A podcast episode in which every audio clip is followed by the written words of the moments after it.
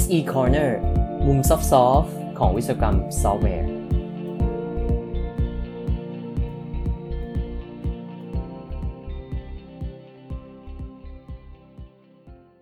Developer ของซอฟต์แวร์โมดูลนะครับ ควรจะต้องเป็นคนที่รับความลำบากในการทำสิ่งยากๆ เอาไว้เองครับ อาจจะไม่เข้าใจว่าผมพูดเรื่องอะไรนะครับ เดี๋ยวมาฟังกันใน episode นี้ครับ สวัสดีครับ SE Corner episode 109 ครับ กับผมชยงรักกิจเวสกุลครับ วันนี้อ่านต่อที่บทที่ 8 นะครับ ของ A Philosophy of Software Design นะครับ เป็นบทที่ชื่อว่า Pull Complexity Downwards นะครับ ซึ่งแปลว่าเราควรจะดึงความซับซ้อนเนี่ยลงไปอยู่ข้างล่าง มันแปลว่าอะไรนะครับ เขาบอกว่าตอนที่เราสร้าง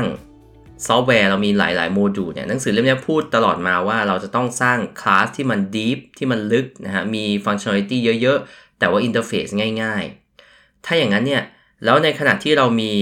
โมดูลอันนึงแล้วเรารู้สึกว่ามันมีบางจุดที่เขียนยังไงก็ยากนะครับ ยังไงมันก็หลีกเลี่ยงความซับซ้อนตรงนี้ไม่พ้น เราจะทำอย่างไร เขาบอกว่ามีทางเลือก 2 ทาง 1 ก็คือ เราเป็นคนที่ โยนความซับซ้อนนั้นๆนะครับ ส่งออกไปให้คนอื่นในการบริหารจัดการนะครับ หรือว่าเราเป็นคนที่ยินยอมรับความเจ็บปวดเอาไว้เองอเหมือนเพลงปามี่เลยนะก็เป็นคนที่ยอมรับแล้วก็ implement ตัว complexity นั้นเข้าไปในคลาสของตัวเองนะครับ ตรงนี้เนี่ยเขาบอกว่าถ้าเป็นไปได้ควรจะเลือกวิธีที่ 2 ซึ่ง มันจะทำให้การ implement ซึ่งมักจะเกิดขึ้นเพียงแค่ครั้งเดียวนะครับ มันทำให้ความยากมันไปอยู่เพียงแค่จุดจุดนั้นจุดเดียว แต่ในขณะที่พอ implement เสร็จแล้วคนที่เอาไปใช้ ซึ่งมีหลายครั้งมากกว่าก็จะใช้งานได้ง่ายขึ้นนะครับเขาบอกว่าโมดูลมี interface ที่ simple ดีกว่าโมดูลนั้นมี interface มี implementation ที่ simple นะครับ ขอพูดอีกทีนะครับโมดูลนั้น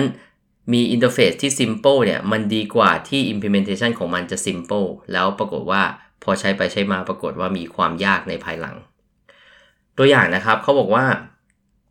คือสิ่งที่ทำให้เกิด complexity แล้วเราส่งต่อหรือเราไปไปโบยไปส่งต่อให้คนอื่นเนี่ยมันมีเคสไหนบ้าง ง่ายๆ สุดเลยก็คือการสร้างพารามิเตอร์ที่มัน config ได้นะครับ อันนี้โอ้โหอ่านไปแล้วก็โดนเหมือนกันเพราะผมก็ทำบ่อย ก็คือว่าเวลาเราสร้าง ซอฟต์แวร์หรือว่าโมดูลบางอัน เวลามันต้องมีพารามิเตอร์บางอันนะมันอาจจะต้องมีการจูนของไซส์หรือว่ามีการจูนขนาดของ Data อะไรเนี่ยนะครับ เราอาจจะตั้งมันเป็นพารามิเตอร์ใช่ไหมครับ แล้วเราก็ส่งพารามิเตอร์ตัวนี้ให้คนข้างนอกเนี่ยเป็นคนที่เลือกมา ก็คือหมายว่ามันต้องเป็นพารามิเตอร์เข้ามายังยัง method ของเราว่าจะเอาตรงนี้เท่าไหร่ จะเอาค่านี้เท่าไหร่ ในบางครั้งผมก็นึกว่ามันเป็นสิ่งที่ดีเนาะ เพราะมันทำให้เราสามารถ ปรับจูนแก้ไขซอฟต์แวร์ได้อย่างง่าย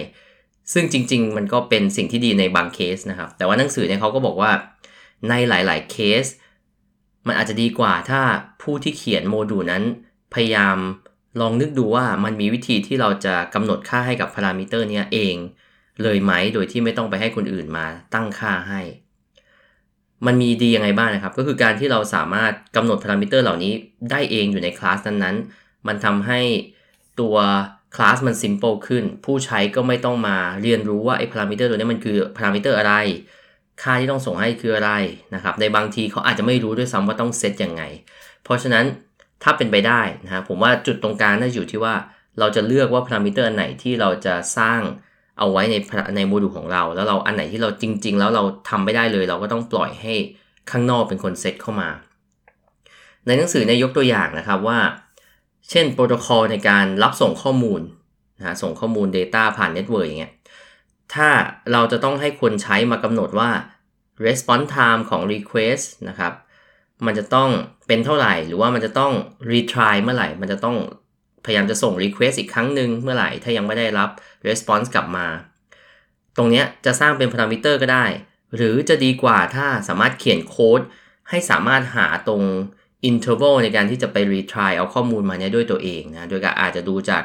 วิธีการส่งข้อมูลที่ผ่านมาว่าค่าเฉลี่ยแล้วในการได้รับ response ที่ผ่านมาจากการส่ง Request ไป 10 ครั้งเป็นเท่าไหร่ แล้วก็ดูซิว่าตอนนั้น retry มันน่าจะเป็นค่าประมาณเท่านี้อย่างเงี้ยครับ interval ของมัน ก็จะทำให้ลดปริมาณการส่งพารามิเตอร์ลง แถมยังปรับตัว retry interval ได้โดยอัตโนมัติอีกต่างหาก อย่างเงี้ยนะครับก็ทำให้เห็นว่าเออจริง ๆ แล้วเราสามารถ ทำได้นะพารามิเตอร์บางอย่าง โดยที่ไม่ต้องปล่อยให้ผู้ใช้เราเนี่ย ไปจูนมันไปซะหมดนะฮะทุกครั้งที่เขียนโค้ดเราควรจะถามว่า คนที่ใช้โมดูลของเราเนี่ย จะหาค่าที่ดีกว่าที่เรารู้หรือว่าตอนที่เรากำลังเขียนอยู่เนี่ยได้หรือเปล่า เขารู้ตรงนี้จริงๆไหมนะครับหรือว่าเขาจำเป็นจะต้องรู้หรือเปล่า อีกอย่างหนึ่งที่เป็นวิธีที่น่าจะเป็นวิธีตรงกลางที่ดีก็คือเราอย่างน้อยกำหนดค่า default เข้าไป แล้วให้ ผู้ใช้สามารถ override ตรงค่า default ได้ คือถ้าเขาส่งพารามิเตอร์มาเราใช้ค่าของเขา แต่ว่าถ้าเขาไม่ส่งมาเราก็มีค่า default อันนี้ผมรู้สึกว่าก็จะเป็นกลางๆที่ที่น่าจะดีนะแล้วก็ทำให้win-win ทั้งสองฝ่ายนะครับ เขาบอกว่าโอเคแหละเราเขียนเราต้องพยายามทำให้ความซับซ้อนอยู่ที่ตัวเรา แต่ต้องระวังอย่างหนึ่งว่า อย่าทำมันจนเกินไป ถ้าทำเกินไปก็เป็นไปได้ว่าเราจะไปเอาทุกอย่าง มาเขียนไว้ของตัวเองหมดนะมันก็จะกลายเป็นว่ามันจะกลายเป็นอย่างอื่นไม่มีอะไรเลยนะแล้วก็ความซับซ้อนมาอยู่ที่ไฟล์ไฟล์เดียวอย่างเงี้ยอันนี้อันนี้ก็ไม่ work เหมือนกัน ก็ให้จำไว้ว่าเราจะต้องเลือกเฉพาะ complexity ที่มันเกี่ยวกับ functionality ของโมดูลนั้นจริง ๆ ที่เราจำเป็นจะต้องเอ่อ implement นะครับในในในโมดูลนั้นๆ เราต้องการลดความซับซ้อนของทั้ง system ลงนะไม่ใช่ไปดึงให้มันมาอยู่ในจุดจุดเดียวนะครับ วันนี้ก็มีเนื้อหาสั้นๆ เท่านี้นะครับ chapter นี้ก็สั้นๆ มีไม่กี่หน้าเอง ก็สรุปว่านะครับ วันนี้เราดูกันว่า เราควรจะสร้างโมดูลแล้ว คิดถึงความเป็นไปได้ที่เราจะ implement complexity ที่เกิดขึ้นในโมดูลนั้นๆนะพยายามอย่าให้เล็ดลอดออกไปข้างนอก ให้มัน self contain อยู่ข้างใน ถ้าเป็นไปได้ก็อาจจะมีการ define ค่าบางอย่างที่จำเป็นขึ้นมาเองนะครับ แล้วก็ลด interface ให้มัน simple ลงครับ อันนี้ก็เป็น อีกหนึ่งเนื้อหาดีๆที่มาฝากกันจากหนังสือ A Philosophy of Software Design นะครับ